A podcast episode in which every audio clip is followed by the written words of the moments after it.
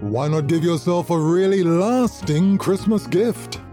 Way back when I was in my 20s, and trust me, that was way back, someone told me that many people have thousands of reasons why they cannot do what they want, when all they need is one reason why they can. In today's consumption driven world, there's much emphasis on what we don't have. In order to sell you something, the advertisers need to make you feel that what you have is not as good as the stuff they want to sell you. So we tend to undervalue what we have, not just the physical things, but also our abilities, our talents, and even our potential. It can be uncomfortable to slow down for a while and examine or take stock of what you have and where you're at. But taking the time out is an investment. With focus, you can develop an appreciation of yourself, your value, what you have, and what you can be. So give yourself the gift of a little time to value yourself.